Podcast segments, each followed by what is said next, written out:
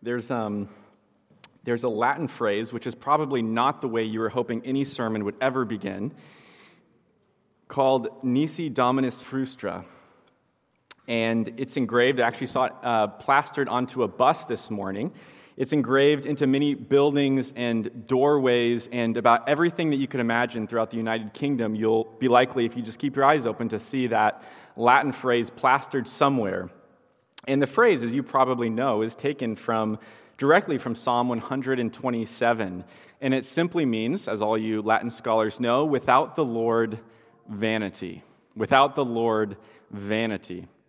And that phrase has been adopted as the motto of schools and military regiments and watchtowers and wells and apparently buses and clergymen and even our own very city of Edinburgh in 1647. And uh, I think one of the reasons this psalm is so popular is because it describes daily life. If you just look at the psalm, it describes, speaks of builders and it speaks of watchmen and it speaks of parents and children and waking up and going to sleep. And it just feels that that's what our day is made of. And it not only speaks of our lives, but it speaks of our pains as well, if you look at the psalm. Rising up early and retiring to bed later than you may have wished, and laboring and toiling, and the pains of raising children, and the joys of that, and, and after all of that, somehow trying to sleep at night. And if you look at the actual psalm, if you have it in front of you, you'll kind of see three main verbs that describes our daily that describe our daily lives in the psalm. If you look at verse 1, you'll see that of building and that of watching. And in verse 2, that of sleeping, building, watching, sleeping, rising up early, returning to bed late. And I think building here doesn't just describe those of us, if we were to raise our hand, who work in construction here. It's the idea of creating, of creating something beautiful where there once was nothing, turning an empty lot into a school or a craggy hill into a castle or a few trees into a house or a stranger into a friend or a broken relationship into one of trust, of creating something. And watching isn't just for those of us here who currently or have worked as a security guard somewhere, I don't think. It's the idea of preserving and watching over what's, what you've created, of what, we've, what has been created. We see we, we all put locks on our doors. We're all going to go home and lock our doors tonight. And those of us who have children are vigorously trying to child-proof your houses, or at least I am trying to learn to do that. And we spend all of our days trying to build a good reputation in the, in the days of our life, and then we try to protect that reputation that we've built. And we watch over the marriage vows that we've made to our spouses you see, all of our days are spent creating with our hands and our minds, and then with, to the best of our ability, watching over what we've created. Whether you're an engineer, whether you're a student, whether you're a pensioner, whether you're a mother, whether you're a father, this is what you do. This is what your life is made up of. You create and you protect. And then you do this crazy thing that God has made us all do, which is to spend a third of your entire life in bed asleep. And no matter who you are here this evening, what your life situation is, where from the globe that you are from, your life is a never ending cadence of creating, protecting, and then sleeping for a third of your life. And, but this psalm just doesn't, if you look at the psalm, it doesn't just describe what you do, it describes how we feel in life as well. As we crawl into bed after a long day, and maybe how many of us have come here this evening feeling. A good idea when reading the Bible, and it's, it's in this psalm as well, is look for the word that's repeated. What's the idea that keeps being repeated? And if you look at Psalm 127, what's the word that keeps being repeated? In vain. In vain. I think the fear that probably haunts many of us, or all of us at some point, as we wear ourselves thin with working day after day after day is that all of this might actually just be in vain, and sometimes it feels like it's in vain. Vain, what is that? It's the idea of emptiness, it's the idea of meaninglessness, of toil without end, of pain with no meaning or no purpose at the end of that pain.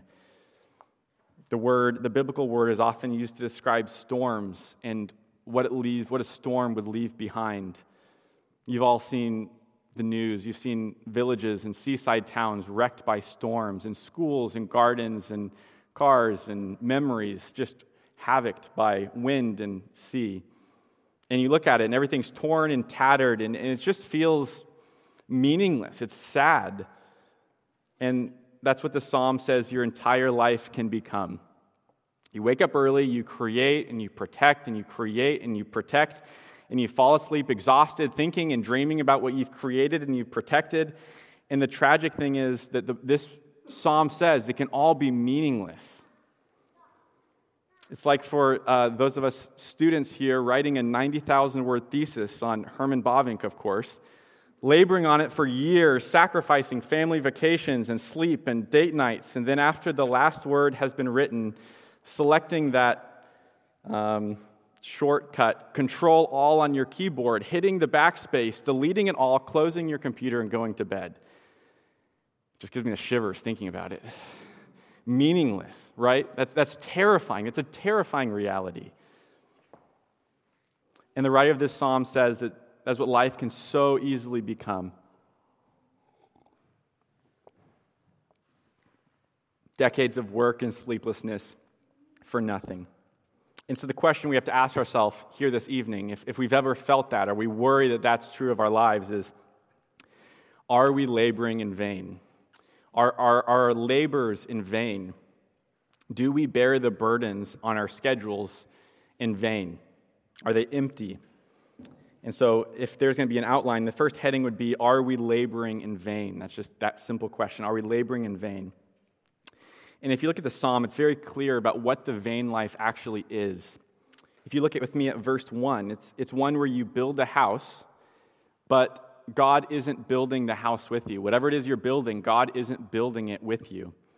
It's where you're laboring, but whatever it is you're laboring, you're doing it alone. It's, and my guess is that if someone were to ask how do I not live in vain? How do I make sure that I don't spend my life in vain? That person would probably, the first answer that prob- person would probably get is something um, like what, what they should do with their lives. Like, if you don't want to live in vain, you should be a missionary, or you should be a pastor, or you should go work for the church in some way, or you should give more to the poor.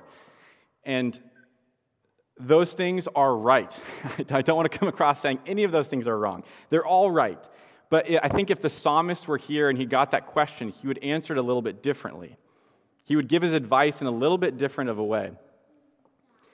And here's why because the psalmist says, if you look at the verses, he tells you that you can be a builder or you can be a watchman, and the Lord can be with you. And, and at the same time, you could be a builder or you can be a watchman, and the Lord cannot be with you. So it's not primarily about what it is you do, because the Lord can be with you or not be with you either way, but how you do it. But how you do it. So, how do we know if we're living in vain?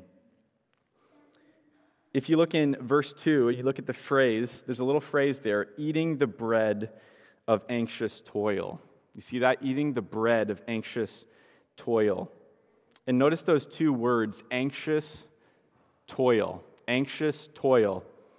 He says that the vain life is one where you wake up early, you go to bed late, and every moment of that is nothing but another br- bite of the stale bread of anxious toil.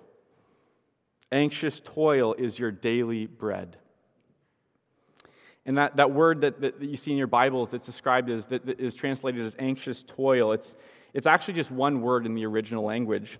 And it's kind of a tricky word to translate it, which is why they use two words. And if you just look at anxious toil, it kind of makes sense because it's the idea of anxiety, inner pain, and toil, outer burden, right? So you have both physical and emotional happening in the same concept. It's both physical and emotional sorrow and pain. And the writer is trying to tell you that there is a way to spend your whole life getting up early, going to bed late, creating and preserving in both internal and external anguish. And that feeling right there, if we're wondering how do we make sure we don't live a life in vain, that feeling is the indicator light that should pop on on your radar that you might be living this life in vain. And I don't really need to describe that feeling, my guess is, in this room, because we've all felt that at some point, because we're, we're humans.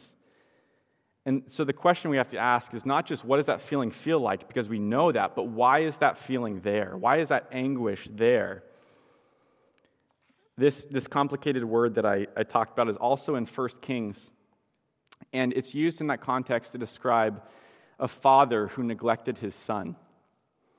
And the result was that the son felt that internal and external anguish because his father neglected him. And the same word is used in the book of Isaiah to describe Israel, and it pictures Israel as a forgotten and forsaken wife in the book of Isaiah. And the picture is of a wife who should be paid attention to, who should be nurtured, who should be loved, but isn't. And the pain that creates in in a son who should be cared for by his father, and a wife who's created to be loved by her husband, but who's forgotten and left unloved. It's that internal and external pain that that creates. You see, this is a pain you can't get no matter how hard you stub your toe or hit your thumb with a hammer. You don't get this kind of pain. It's a soul pain. And here's the point. Here's the point of all this. Just like the son in 1 Kings might work to be noticed by his father again, and the forgotten wife might work to be noticed by her husband, we can all work really hard to fill this deep void within ourselves, to calm the anxious feeling that we aren't loved. And we might look, we might search far and wide for that approval, and, and all of us could do it, in, in, uh, and as many people as are in this room, we could do it in different ways, but we might look for that satisfaction in our bosses, our coworkers, our own self, sense of self accomplishment and traveling and whatever it is. And so you spend all your waking moments trying to be loved, trying to be noticed. And this psalm says to you, You were made to be loved. But you're going about getting that in the wrong ways. Because you can't ever get that love, not that way. That's not how that way, that's not how love works. And my guess is that somewhere deep down we know that. We know that's a vain pursuit. So, what do we do? How do we not live in vain? If, that, if that's what the vain life is all about, how do we not live that way? And the psalmist tells us that as well. And that's our second heading how to live meaningfully.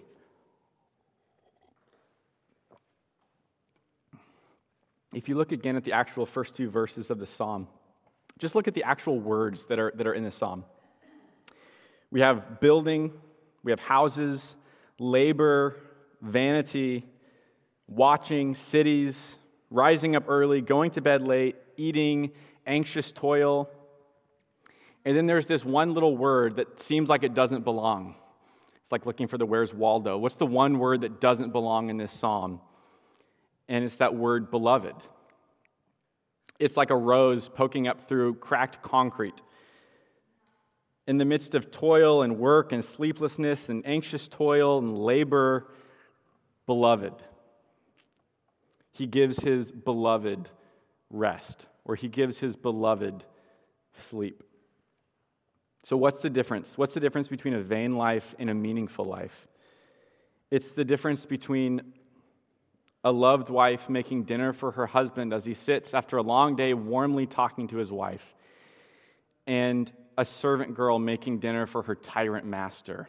They're both making dinner, and that's about the only similar thing that's happening in those two scenarios. And this is where we begin to see the gospel intertwining with the way we actually live our daily lives. You see, the gospel is it's more than a list of points you need to believe, or a choice, or a decision you need to make, or something you sign. The gospel is a view of the heartbeat of God for you. It's, it's an actual view of God Himself. That's what sits behind the gospel. And so we have to ask ourselves how does this psalm present the heart of God to you, the person of God to you? And look at verse 1. God builds the house as we build the house. The Lord watches over the city all through the night, right beside the watchman.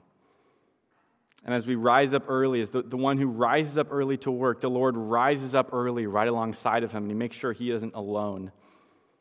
And as that person yawns and stays up late to finish the project or watch whatever he's watching, the Lord sits behind, beside him or her lovingly. And the Lord gives sleep, it says. He holds us as we fall asleep. And I wonder if we think about that as we fall asleep. Do you have a view of God that says sleep is a gift that He's just giving to you as you fall asleep at night? And do you see the picture this psalm is presenting for you? It's, a, it's of a God who says, I will never leave you. And my guess is if you've, if you've been in the church or read your Bible, you've heard those words before, but the way this psalm paints that picture for you is so beautiful and tangible. I won't leave you as you build relationships and homes and careers and marriages and dreams. And not only will I not leave you, but I'm, I'm building along with you. And not only am I building along with you, I'm doing it for you and through you. And as you watch over what you've created, as you tidy your homes and steward your finances and pray for your marriages and raise your children, I'm not only with you, I'm doing it for you. And I'm the God who says at the end of the day, please sleep now. And you can rest because you know that even while you sleep, I, the Lord, will keep watch over your little ones and over your house and over your city and over your family and your marriage. And I'll be right here when you wake up.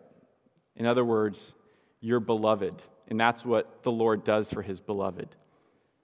And I just would ask all of us here this evening do we have a view of the world that lets us think about God like that?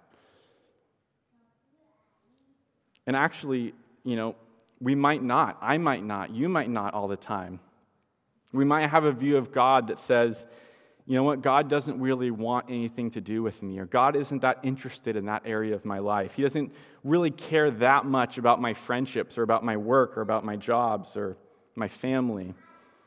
Or maybe it's, it's even more extreme, and you're saying, God doesn't actually want to be near me, I'm, I'm unclean. And you would understand that feeling if you just knew what I did, if you knew what I thought, if you knew what was in my head. And when you think like that, you're just slicing off another piece of the loaf of anxious toil. And you're having that's your daily bread for one more day when you think like that. And here's what we need to remember when we have thoughts like that.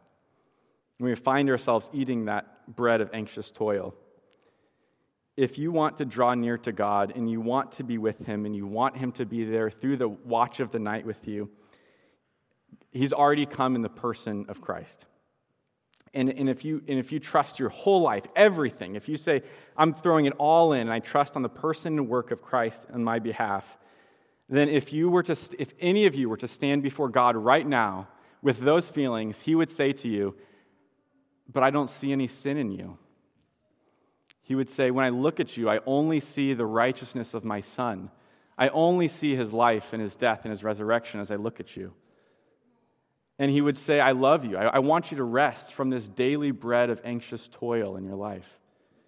Why? Because you're my beloved. And if, if you're like I am, then there's probably something in you that says, I, that seems too backward. I don't deserve that. I haven't earned that. It's backward. It, it's too good to be true. But if, if you probably haven't got the gospel right if it doesn't feel backward to your mind and your soul. Because it's the truth. The work has already been done. And do we actually live like that is what God says about us?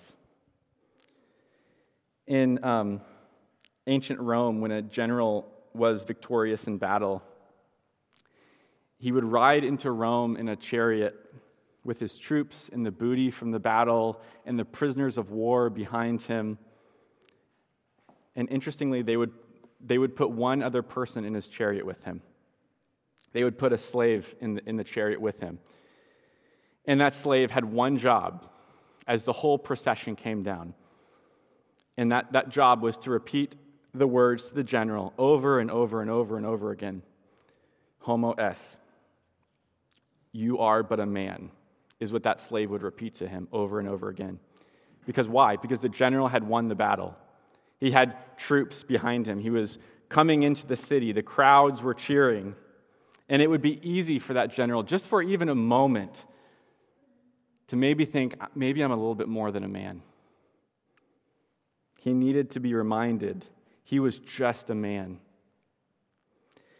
My guess is that's probably not most of our problems here uh, when we hit Monday morning. We feel sinful and tired and weary and probably a little bit unlovable and unworthy if you're anything like I am. Which is why the Father sent someone else to ride along the chariot with you. And that person is the Holy Spirit, and that person repeatedly says to you as you ride through life in your chariot, You're a son or a daughter of the King. You're a son or daughter of the King. You're a son or daughter of the King. And guess what? You're loved. He loves you. You're beloved over and over and over and over and over. And Satan would do anything but let you listen to that voice your whole life. How would your life change if you listened to that voice?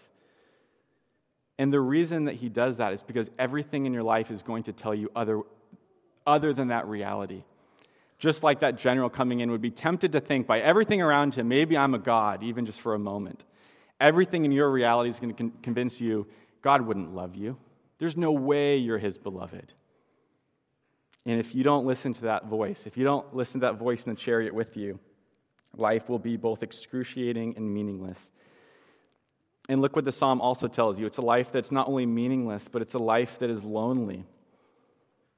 It's a life where you're building a house without God. It's a life where you're staying up late to watch a city or watch over your finances without God. It's a life where you fall asleep without God. And I hope there's something, there's something in me, I hope there's something in you that says, I don't, I don't want to be without the Lord. I don't want to do any of those things without the Lord. I've been alone too many nights, too many early mornings. And the crazy thing is, if that's what you're saying in your heart this evening, you, you've just uttered your side of the covenant. What do I mean by that? God's made a covenant with, with mankind, and, it's all over the pages of Scripture, and He says, I will be your God, and you will be my people. You've, you've surely read it if you've read your Bible. And he says that over and over and over again I will be your God, you will be my people. And, and if your heart says, I want to be his, then you can trust his word when he says, Oh, I want to be your God. I, I would love for you to be my people. I want to give you peaceful rest, beloved. And as we transition to the final three verses of the psalm, if you're still looking at it, it seems that we've almost turned to an entirely different psalm as you look at the last three verses. Most sermons that you'll hear will either preach the first two verses or the last three verses because it's now about children, it's about arrows and quivers and enemies and gates. What's this all about? And many have thought over the years that these are actually two separate psalms that have been stitched together to make one psalm. But I think if we actually understand what those first two verses are saying, then the final three verses will make all the sense in the world. And just look at what's happening then. It says, Children are a heritage from the Lord, the fruit of the womb, a reward. Notice the words from the Lord and a reward. You see those? The Lord gives us children, He gives us a reward. And we all know that, but think about it. The Lord creates children. The Lord is building families. He's building generations. The Lord is creating anew in each of our homes. And then look at verses 4 and 5. Like arrows in the hand of a warrior are the children of one's youth. Blessed is the man who fills his quiver with them. He shall not be put to shame when he speaks with his enemies in the gate. Again, notice the language of arrows, warriors, quiver, enemies, gates. That is battle language, right? This is the language of someone who protects, someone who guards, who we might even say stands watch on a city gate, maybe. Remember verse 1. And do you see the themes emerge again of creating, building families, and protecting, watching over, guarding? The same themes carry from the first two into the last three verses. The Lord not only creates and builds our families, but He protects not only our families, but us through our families. He guards us through what He has created in us. Do you see? This is an example of the Lord creating and protecting us in one of the most mundane, quiet, unnoticed areas of our lives, in our homes. And the psalmist is saying, Don't you see the Lord caring for you, even in your little ones, even in your living room? Mothers, fathers, do you want proof that I'm still creating in your lives and caring for you? Look at your children. Look at the children. And how would one of those little children know that the Father loves her? All she has to do is look into the eyes of her mother who stays up with her late at night and when she can't sleep. Or that little girl would just have to look at her father who builds little houses of blocks with her and who locks the door at night. And that is God's subtle, strong way of saying, I love you to that little girl. God is saying, I couldn't be more involved in the fabric of your homes or of your lives or of your living rooms. I am always, always creating and protecting for my people. And God wants to press into the place where you, parents, might feel the most forgotten, where your work goes the most unnoticed, where you lose the most sleep and nobody else will ever know and you never get a promotion for that, where you might feel the most alone, where you might feel the most anxious over the little souls of your children. And the God who says, I see in secret, says, I see you, mothers and fathers. I see your homes, and I'm there with you. Though you won't be given awards or promotions for parenting, I'm giving you this psalm to remember that your labor isn't in vain. And it's not only not in vain, but it surely isn't alone. Because you aren't just given buildings to build or cities to watch, you're given little eternal souls. And God lets you create habits in these little holes and, and these little souls and teach them to sing and to read and to be a good friend and to pray. And this passage promises you, parents, that He is involved in your work. That as you rock that screaming baby to sleep, God is right there with you, singing this little baby to sleep. And as your child sleeps, God says to you, Mother or Father, please rest. I will protect this little soul with my strong hands. And as you teach your little boy or girl to pray, God is right there sowing seeds of faith in this little soul, protecting the little hearts with his strong hands. In conclusion, Nisi Dominus Frustra, without God, vanity. In 1964, another university in Edinburgh wanted to use that same motto for their university. But they changed the wording just slightly. They changed just one word in it. And they changed it so their motto is Nisi sapientia frustra. Without wisdom, vanity. And the ironic thing is, that's the least wise thing anyone could have done. They've gone against everything that Psalm 127 has to say about life. Psalm 127's unmistakable cry is unless the Lord is the one building, unless the Lord is the one creating, it is all meaningless. It's all in vain. And the one word they've decided to remove is Lord from that picture. And in his place, they've put the word wisdom. And by doing so, they've condemned themselves to vanity and to meaninglessness. And it's easy to see I don't think any of us would probably make that decision.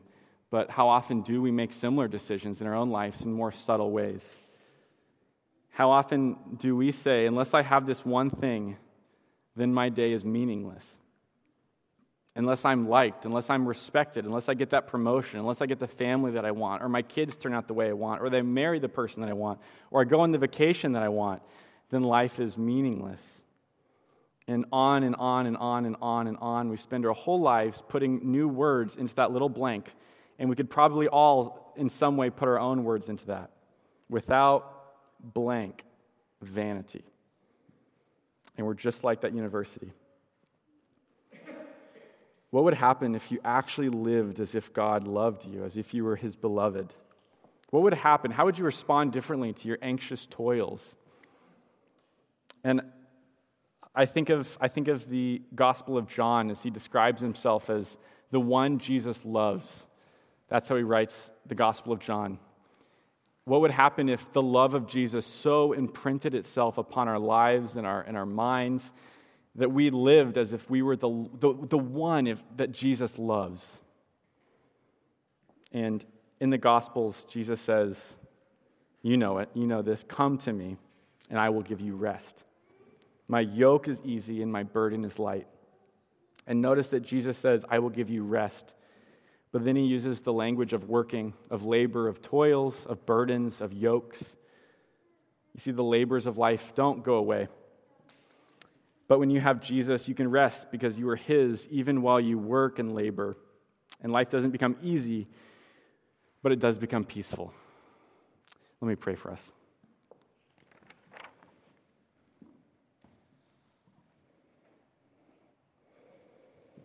Lord, thank you that you are building here, that you're creating in our homes and in our lives, and each of us in different ways. I'm sure I know that you're creating and building in each of these people and you're preserving them and, and you want us to rest. And I pray that each person in this room would go home with the imprint on their mind that they are the one that Jesus loves, that they are beloved, and that you would take that, that anxious toil, that daily bread that we eat for ourselves, and you would place your work over it, you'd place your calming hand, and mostly you'd place your love over it. And that we'd listen to the Holy Spirit as he, as he says, You're a son and you're a daughter of the King, and he loves you.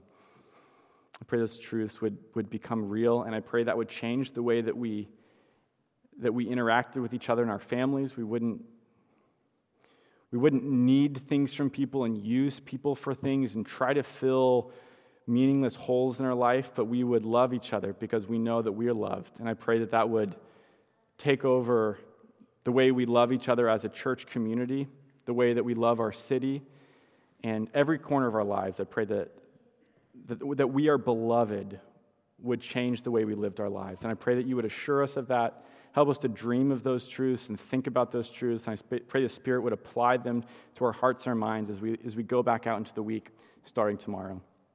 And I pray for all these things in Christ's name. Amen.